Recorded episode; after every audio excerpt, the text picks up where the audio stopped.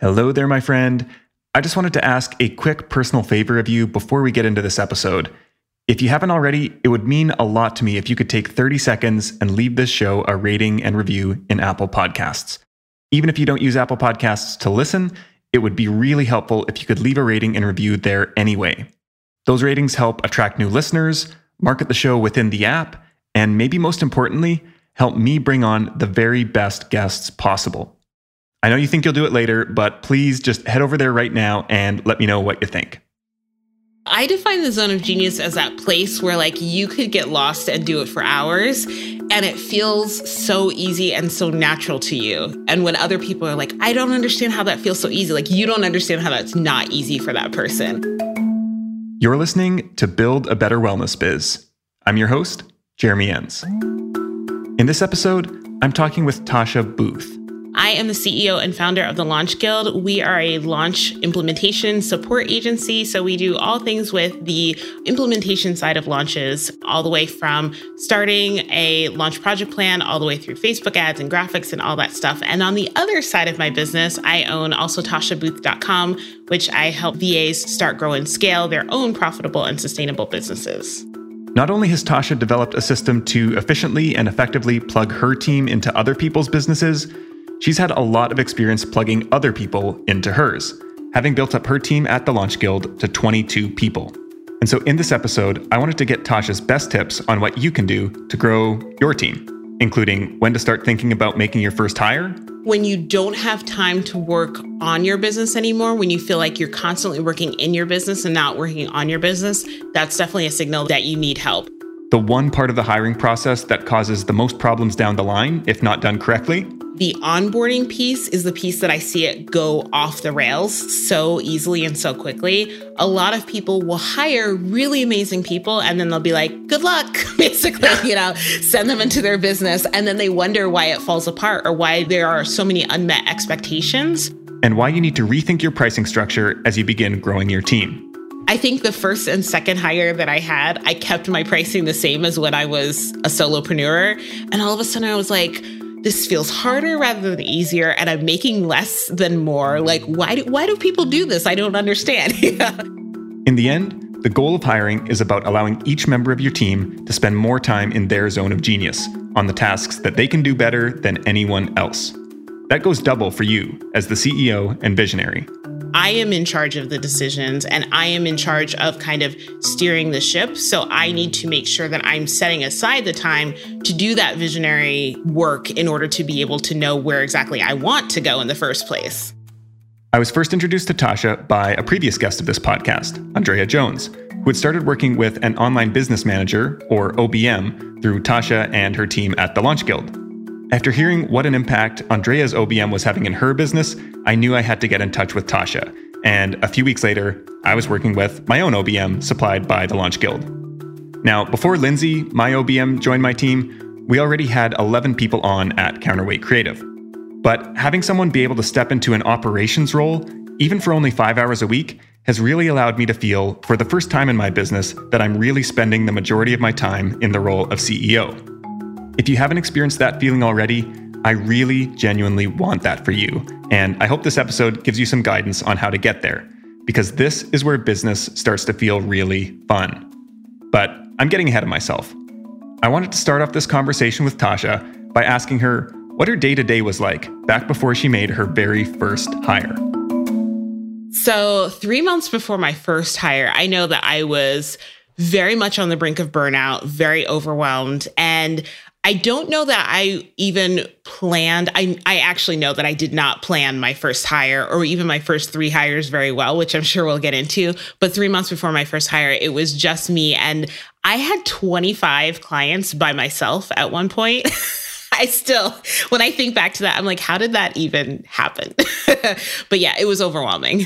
And so when you look today, what you're actually able to get done in a day compared to back then, like what are the types of tasks that you're, you know, now able to spend your time focusing on that you just didn't have the time or bandwidth to devote to before? Yeah. So I think of those things as CEO level tasks, those things being the things that only you can do, right? That it's really hard to replicate and um, train somebody else to really do, or it's just impossible to do in your business. So those are things like visibility. I spend a lot of time just connecting with people. I spend a lot of time on coffee chats or on Instagram stories and, and those things so that people see the humanity behind our business and that it's owned by and operated by people, you know, and not just a company.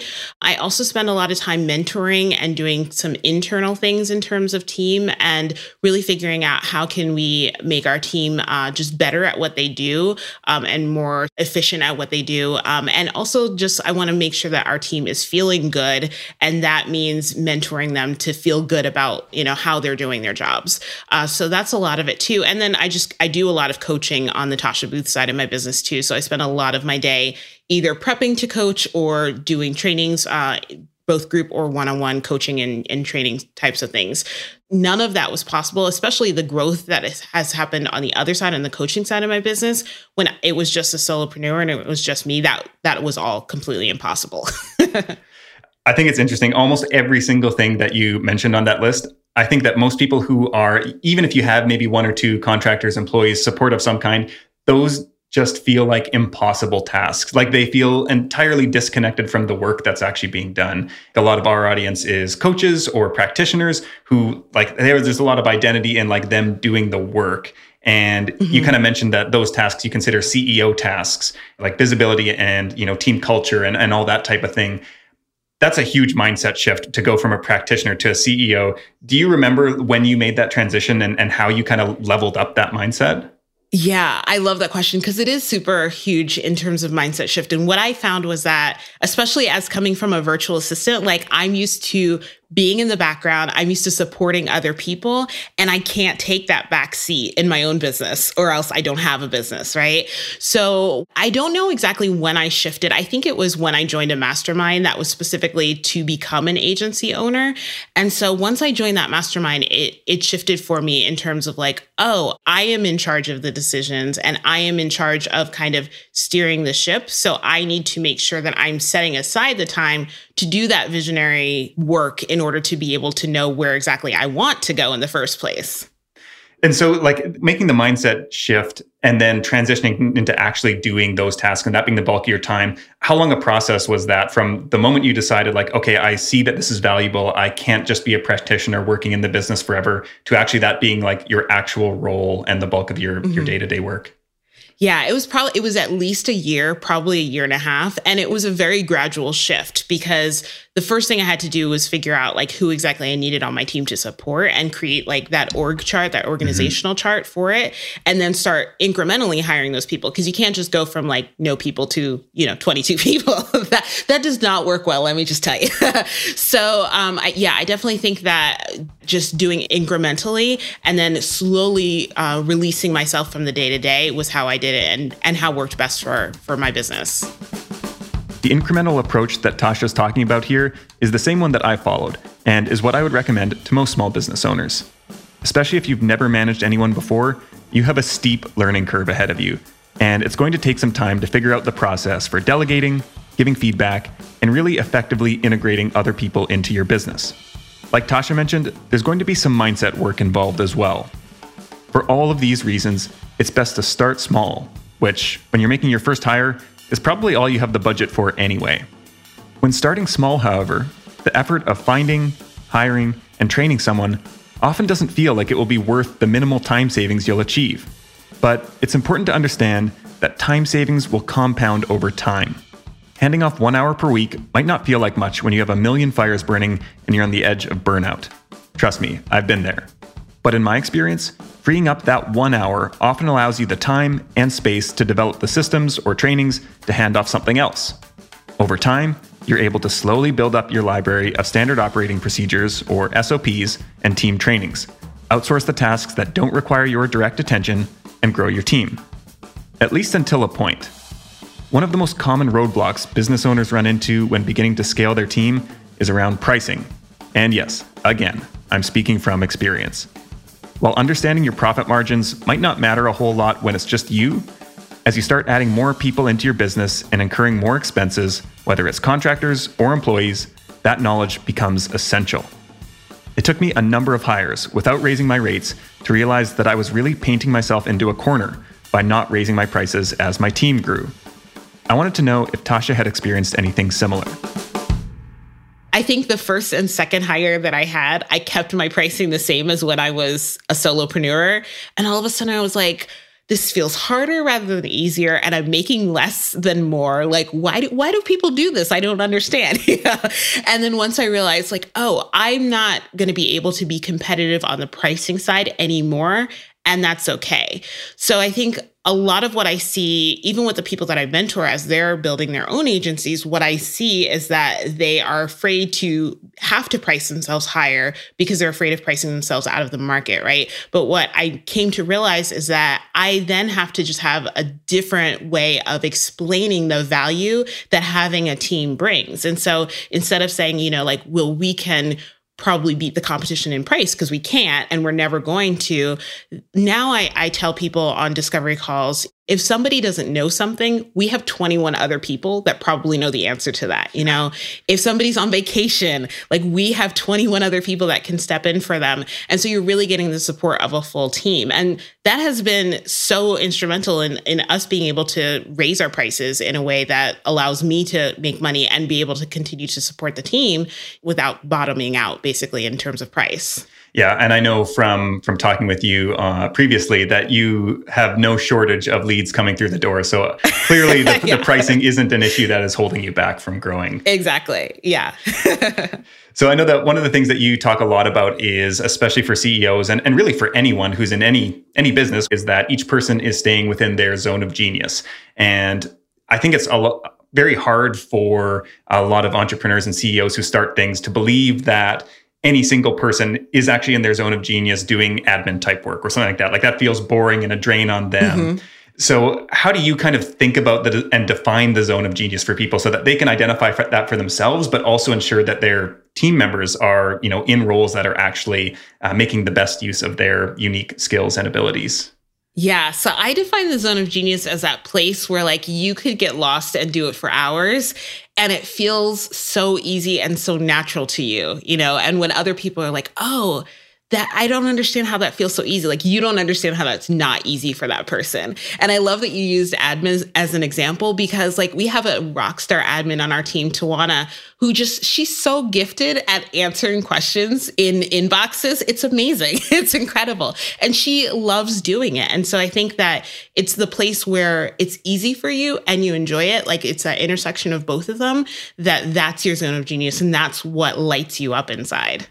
So one of the things that I think I recognize this in myself, and I think with so many entrepreneurs and people who start things, is that you are able to gain a lot of traction initially because you're good at a lot of things. And a lot of those mm-hmm. things you might even enjoy doing. So, like, I love graphic design, even though I'm not a designer. I love systems. That's my preferred choice of procrastination is tweaking systems and automations and all these types of things. And then there's also the other things like marketing and visibility that you talked about. So when somebody is like, well, I like all of these things and I'm good at all of these things, how do you start identifying, like, okay, well, I'm good at all these things. These kind of all exist in this intersection. That's probably why I've been successful to this point. But how do you start chunking those out and saying, like, okay, well, this is actually the more valuable one for me to do versus somebody else? Yeah. So there's a couple things that I ask people to do when they're trying to figure out what they exactly need to be doing in their business versus what they want to be doing. So the first thing is we want to do a time inventory. And I like doing that for about five days. And it's basically where you just like, you, you can put a sheet of paper down next to you, you can put it up on a Google Doc, however you want to track your time, but you're going to track what you're doing every single minute of your workday and how long it's taking you. And then you're going to circle the things that you want to hand off to somebody else, right? Those things that like either take you too long or don't feel good and everything, those things that are easy. Then it becomes a little bit harder because then you're going to have the things that you're just like, you know what? I really actually kind of enjoy this or I really, really enjoy this. But we're going to star the things that are just like, you know, these are kind of, I, a lot of people call them $10 tasks. I'm like, I don't like paying anybody $10. So let's call them $20 an hour tasks, right? What are those $20 an hour tasks versus the $100 an hour tasks or the $500 an hour tasks? We're going to evaluate what are some of the things that maybe you want to keep for a longer amount of time on your list because they are higher level tasks. And so they're harder to give over to somebody else. And they're actually making you more money as you're doing them versus what are the things that maybe you do actually enjoy, but they're, you know, they're easier tasks. They're things that that you can give over to somebody else. I'll give you this, this example. So one of the things that I really love is tech. I've always loved doing tech. And like when I first became a VA, that was the thing that I was really, really good at. Right. And so one of the things that I love setting up are acuity. Like I love setting up the um, acuity systems for for clients. And I kept that on my plate for so long. It didn't even make sense. And then when I did like the time inventory and realized like I'm spending, yeah, it only takes me, you know, an hour and a half, two hours to set up Acuity, but that's like two coaching calls that I could be doing. You know, mm-hmm. Acuity setups are $20 an hour, maybe. Coaching calls are $250 to $400, you know, an hour. Like that doesn't make sense anymore. So eventually we are going to need to start pulling back even some of the things that we enjoy doing, but that don't make sense economically for our business. Tasha mentioned the importance of time tracking in being able to get a clear view of where you're currently spending your time and then making decisions about where you should be spending your time going forward. Time tracking is something that I'm religious about and is a practice that I attribute a lot of my own transformation as a business owner to as I've shifted more and more of my time to the role of CEO over the past few years. I use a free tool called Toggl, that's T O G G L, to track my time, and I can't recommend it highly enough. I'll include a link to it in the show notes. Along with Toggl, I've recently started using the system for classifying tasks that Tasha mentioned, labeling them as 10, 100, 1000, or $10,000 per hour tasks, which is something that I first read about in a blog post from Khe Hy, who I hope to have on the podcast in the future. I'll include a link to his blog post in the show notes. But the first system I used for classifying tasks and assessing where I was spending my time was a bit more basic and consisted of simply labeling each task as green, yellow, or red. Green tasks were things I really enjoyed doing and which left me energized. Yellow tasks were neutral, and red tasks, you guessed it, were the tasks I hated doing, procrastinated on, or found downright draining. Of course, it's not always possible to immediately hand off all the red tasks, but this system of analyzing your time gives you a clear view of not just how to hand off tasks to make your business more efficient and profitable, but how to actually improve your day to day experience of working in your business and actually make you happier.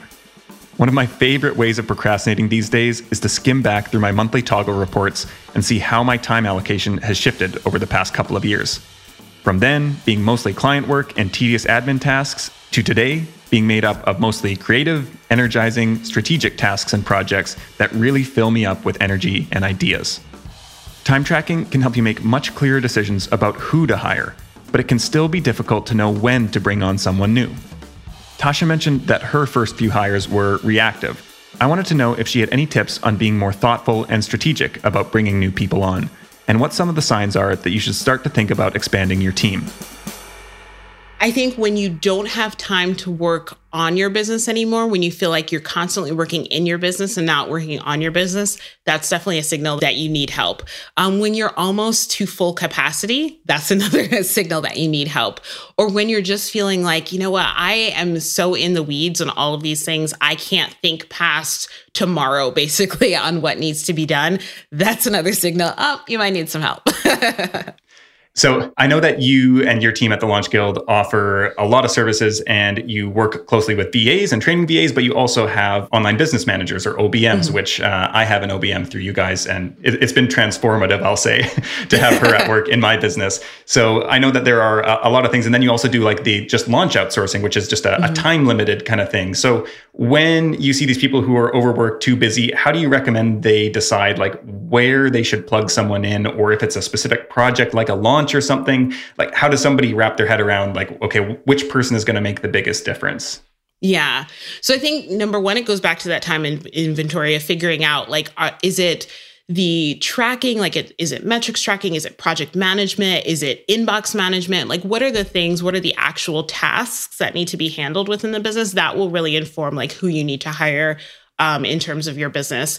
And I also think that when it comes to something like a launch where it's like project based, it's a lot in terms of what do you what do you feel like you're good at and what's your budget basically exactly right? So um, a lot of times like we get clients who don't feel really good with like setting up their launch tech or doing the design the sales page design and stuff like that for their launches but they feel really good with their copy. So they're like okay you guys are going to handle that. I'm going to handle the copy. So it's really a matter of once again going back to what makes the most sense what feels good I mentioned at the start of this episode that I've been working with Lindsay, an online business manager through the Launch Guild.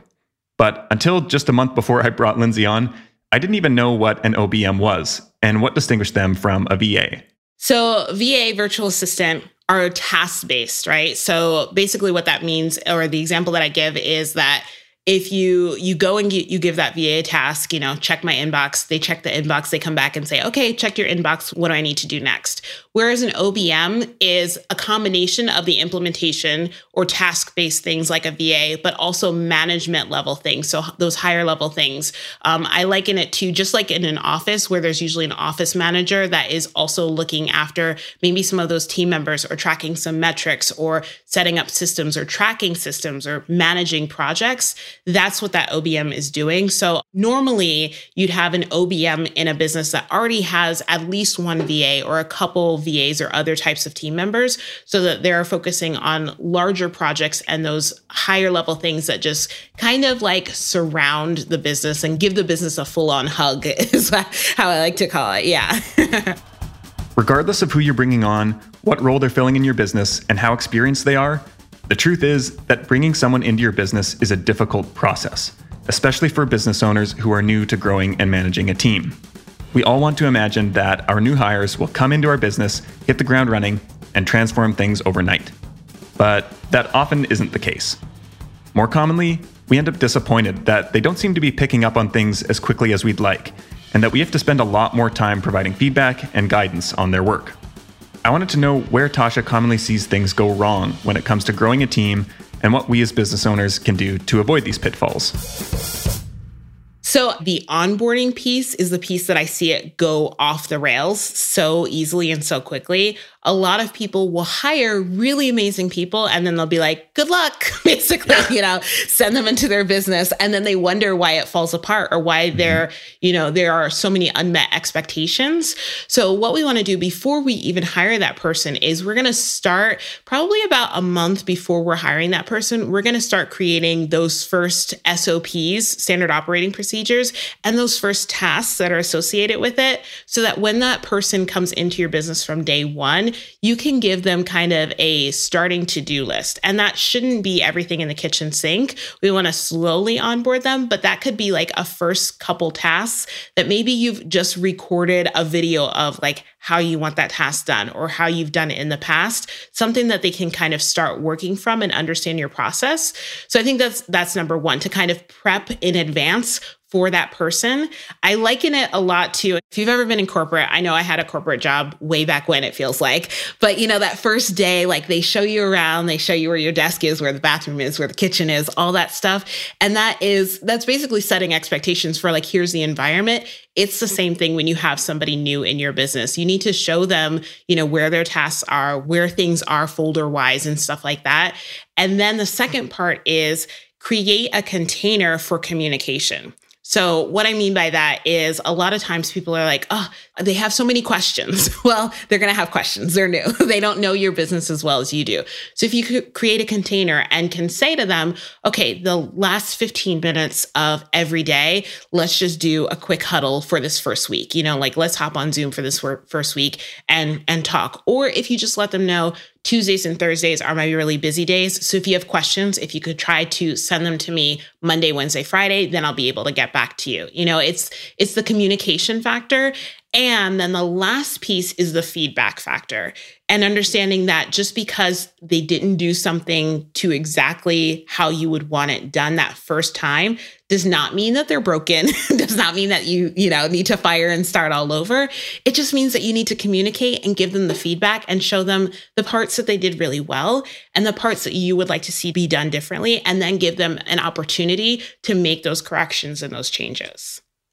Yeah, and I think that it's really important to understand and like really have a conversation with the people who you're bringing on around what their preferred method of communication is and where they learn mm-hmm. best. And I was just doing team reviews with my team over the past 2 weeks and one of my team members said, "You know, you, you always do Loom videos for everything to explain things or give updates." And she's like, I'm a reader. Like I don't, I hate watching videos and I hate watching videos too. I would always prefer to skim really? and read. yeah. But early on, I had another team member, my first hire, who I tried to write everything. It was all text and it was just really difficult to explain what I wanted through writing. And it took a long time to write too. So at some point I moved to, to videos, uh, doing screen recordings or whatever it was for the task. And that was really effective for most people. But now I, I'm almost having the other thing where it's like, oh, so okay, so uh, maybe I went too far on this, and and some people actually this isn't useful, or that's why they might not be getting some of the updates or or tweaks that I'm requesting of them. It comes back to almost a love languages type thing of like people speak yeah. and receive in different kind of forms.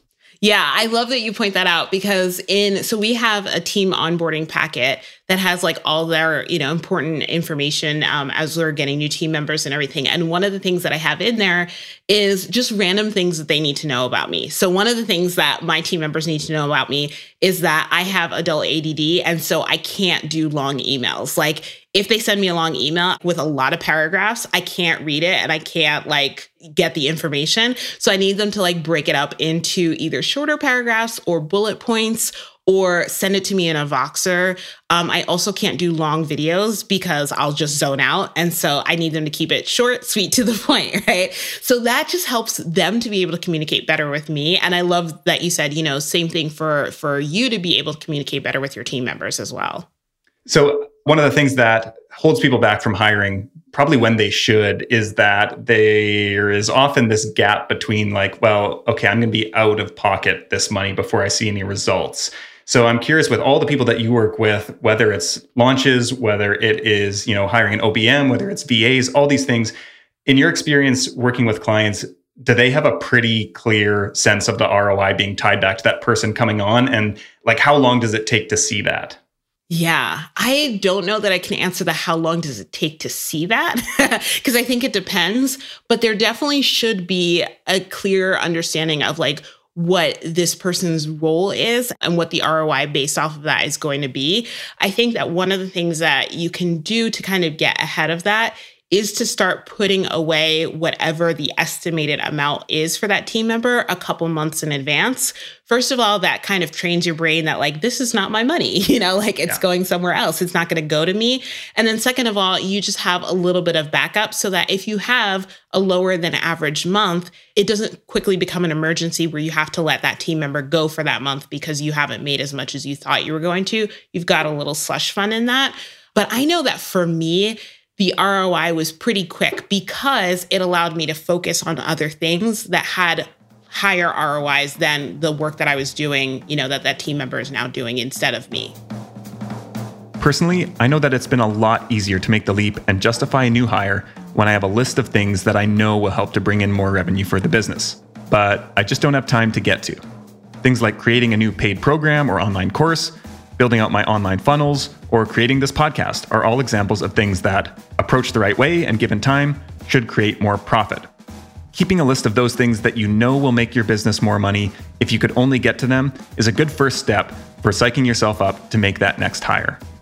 But something I've also found is that simply bringing on a new team member doesn't always immediately make everything run more efficiently and allow you to operate solely in your zone of genius.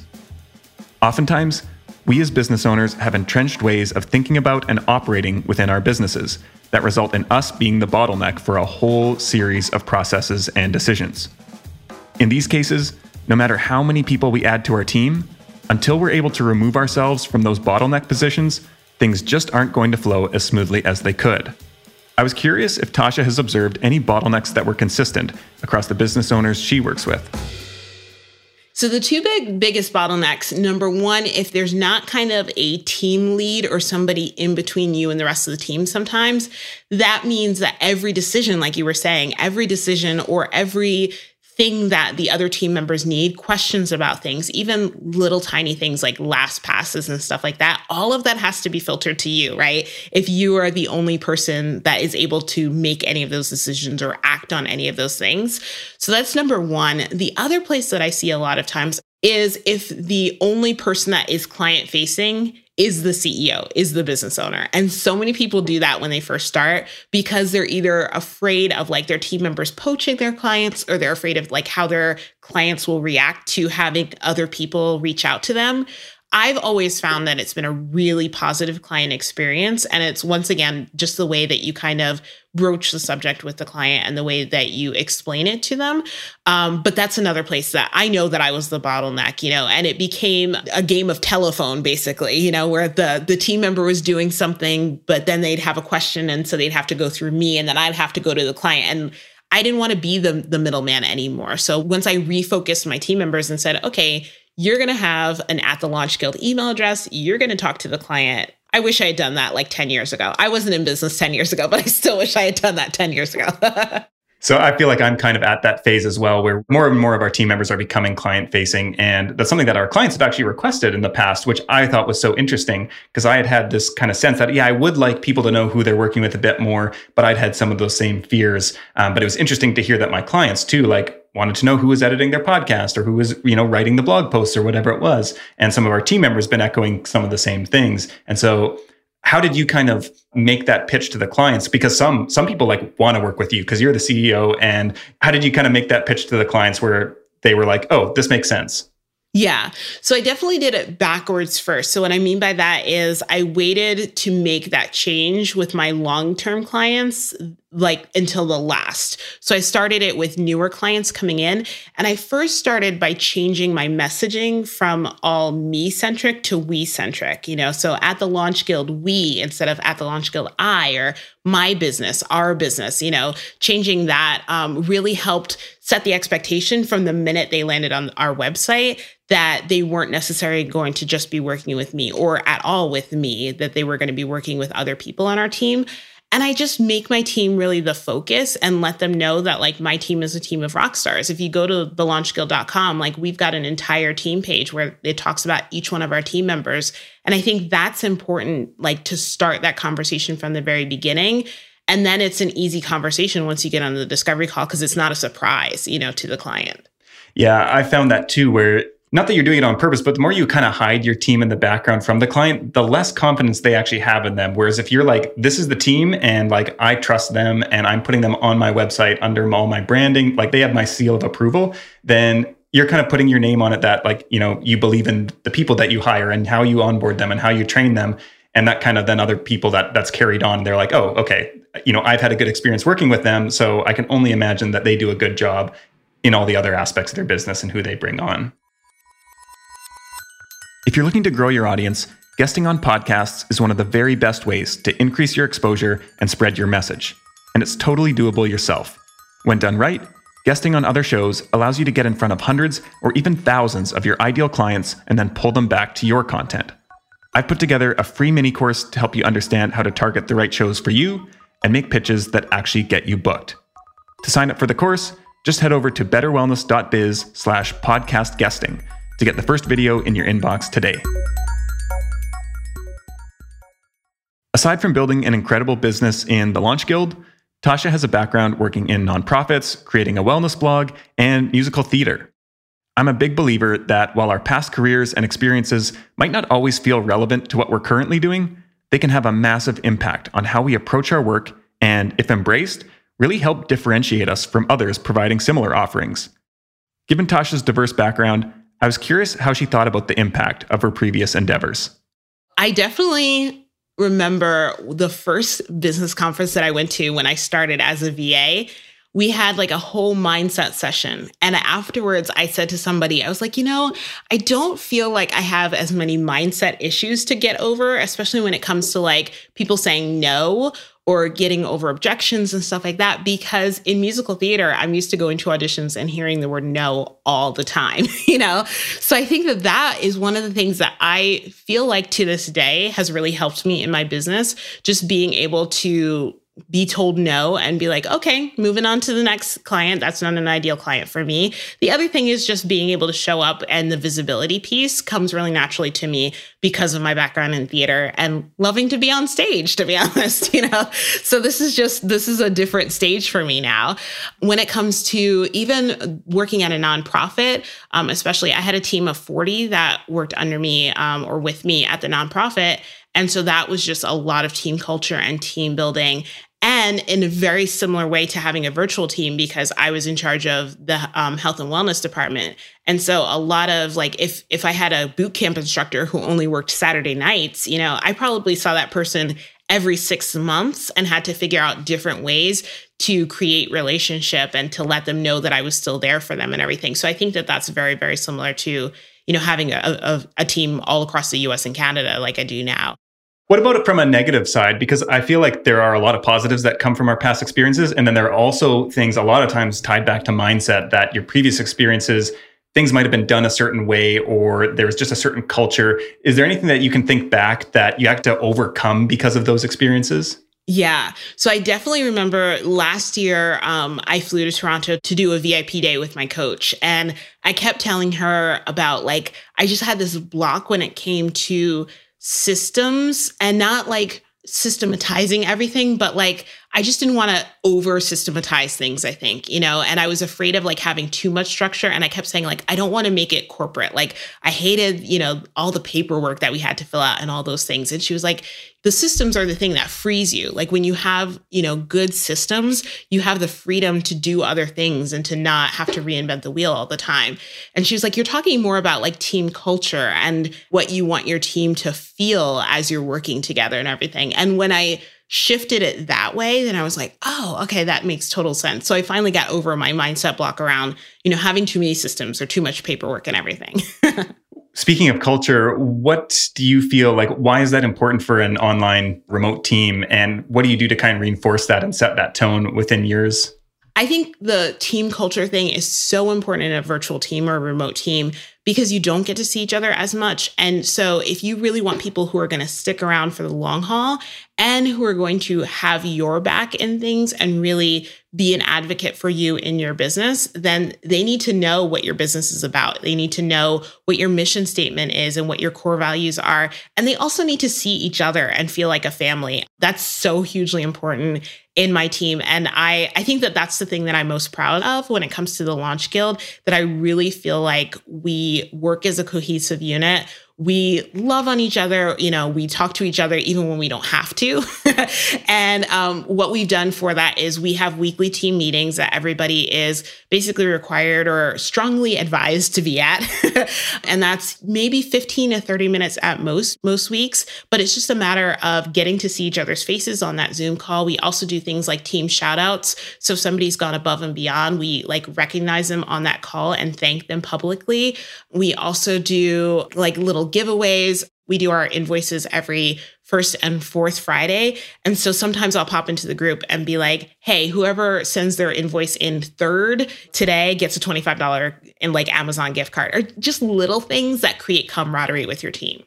I love that. And yeah, culture is one of the, the things that most excites me as well. And I think it's hard to sometimes measure, but one of the beliefs that I build the way that I, I structure my team culture and business on is that the team really comes first. And if you put the team first then they put the clients first. And then you know your business takes care of you uh, and it kind of flows down from there. Whereas i think a lot of people like if a client said something bad about a team member might be like okay well that i can't trust that team member. Or like mm-hmm. you know it might even throw them under the bus in some instances to preserve the client relationship where you know i, I really feel like if you believe in the people that you're hiring you should stick by them. And clients can be demanding at times and yeah. that's not to say that they're like bad clients all the time but your team is the people who are going to probably outlast a lot of your clients if you build a good culture and so it, it's really worth really investing in them and taking them seriously and putting their kind of happiness and and fulfillment first yeah I completely agree with that. And I know that there's been a couple times where we have had clients that have not been the nicest to team members. And I've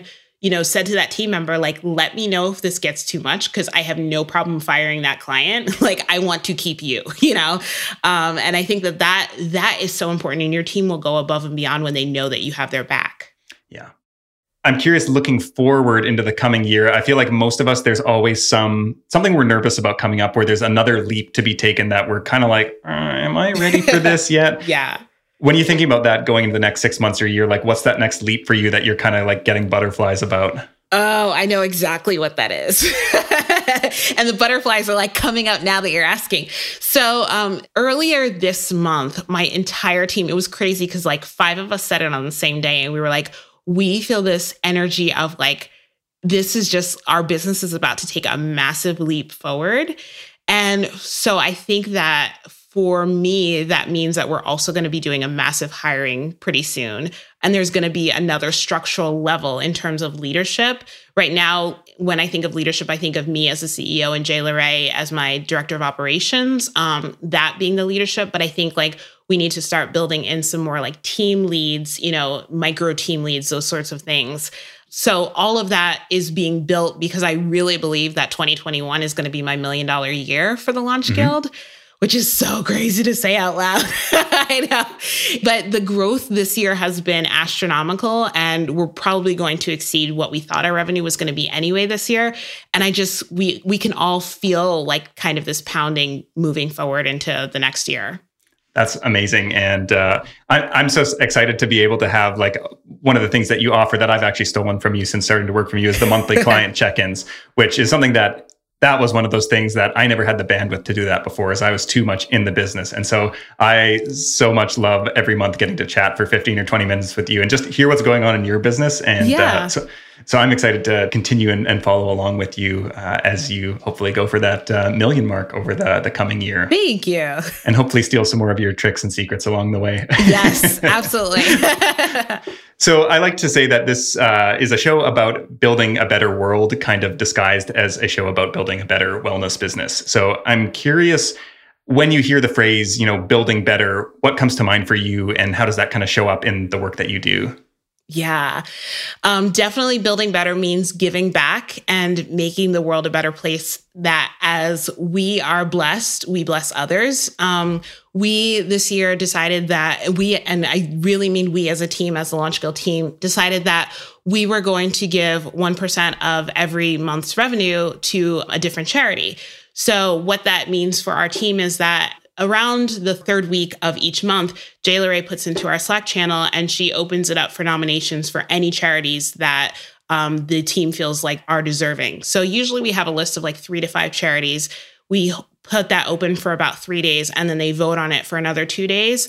And whoever they vote on i just go on to their website and you know whatever 1% of our income from that month is we donate to that charity. And it's been really really cool to see because there are so many smaller charities that maybe don't get the recognition that they deserve or that they need in order to be able to do what they're doing. Um, last month we gave to a charity that donates socks to homeless people and that also does their laundry. And that's like oh that's such a need, you know?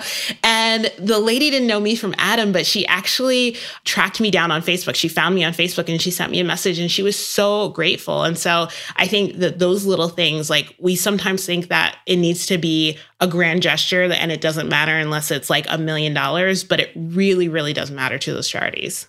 Yeah. Is there anybody, any uh, individuals, companies that are really inspiring you in how they're kind of using their business to go beyond the actual like service or product that they provide to you know help their communities or the world? Yeah, um, ConvertKit and Dubsado, both of those. So ConvertKit showed up in a really big way when COVID hit. I think it was like they ended up with like $5 million or some craziness in donations. It was really incredible to see. Um, we actually ended up partnering with them to give a donation to somebody because of it. And Dubsado actually, they created a Black Creative Council after the Black Lives Movement um, resparked and everything. And they invited me to be a part of it. And just seeing their willingness to want to show up and not just want to show up and do something, but like ask actual Black people like what it is that we need them to do, you know? Um, and that was really, really amazing as well. So yeah, they're both doing amazing work. I'm a user of both ConvertKit and Dubsado, and I can't say enough good things about both of them. In both cases, the product is amazing, and that's essential. But their commitment to using their platforms to create positive change in their communities is what pushes them over the top and really sets them apart for me. Both of these are perfect examples of what I think of as better businesses, and both of them have been huge inspirations to me as I continue to grow my own business. Before wrapping up our conversation, I asked Tasha about what she'd learned about building a rockstar team. Having had so many amazing interactions with everyone I've talked to at the Launch Guild, I wanted to know what her secret sauce is. Oh, I've learned that it takes time and it also takes consistently showing up for them. And when you consistently show up for them and give them feedback, both when it's a positive thing, thank them and let them know that they're doing an awesome job. And when it's a hard conversation, also just lead with integrity and love and um, understanding that people are people and they make mistakes. That, yeah, you, you can easily have a rock star team. Building and managing a team can be one of the most rewarding experiences in your business, but it can also be one of the most challenging and, to be honest, at times, frustrating. I hope this conversation with Tasha has given you some clarity on how to approach the process of deciding when to hire, who to hire, how to onboard people effectively, and how to think about culture as your team begins to grow. Managing a team and thinking about shaping the culture has been one of the unexpected joys of running a business for me, so this is definitely something that I'll be talking about more in the future. For this week's question, I'd love to know what the next hire is for you and what's currently holding you back from making it. You can head over to betterwellness.biz/voice and leave me a voice message there. I'd love to feature your response on an upcoming episode. For me, the next couple of hires are a marketing assistant and an operations person, both of whom are likely to be my first employees instead of contractors. It's a scary but exciting step for the business that I'm looking forward to taking in 2021. You can find out more about Tasha at either thelaunchguild.com or tashabooth.com. Follow her on Instagram at the Tasha Booth, as well as checking out her amazing podcast, How She Did That, wherever you get your podcasts. I'll have all those links and more in the show notes for this episode. In next week's episode, I'll be chatting with intuitive business coach Shauna Van Bogart about connecting with your ideal audience members and how personal growth is inextricably tied to business growth. This episode was produced by our amazing team at Counterweight Creative. Big thanks in particular to Karina Penner for her work on the show notes, Ari Lombardozzi for his help with the video editing, and Casey Bowen and Francesca Mamlin for their work behind the scenes, keeping everything running smoothly and on schedule. Finally, to you, dear listener, thank you so much for spending this time with me again, and until next time, keep building better.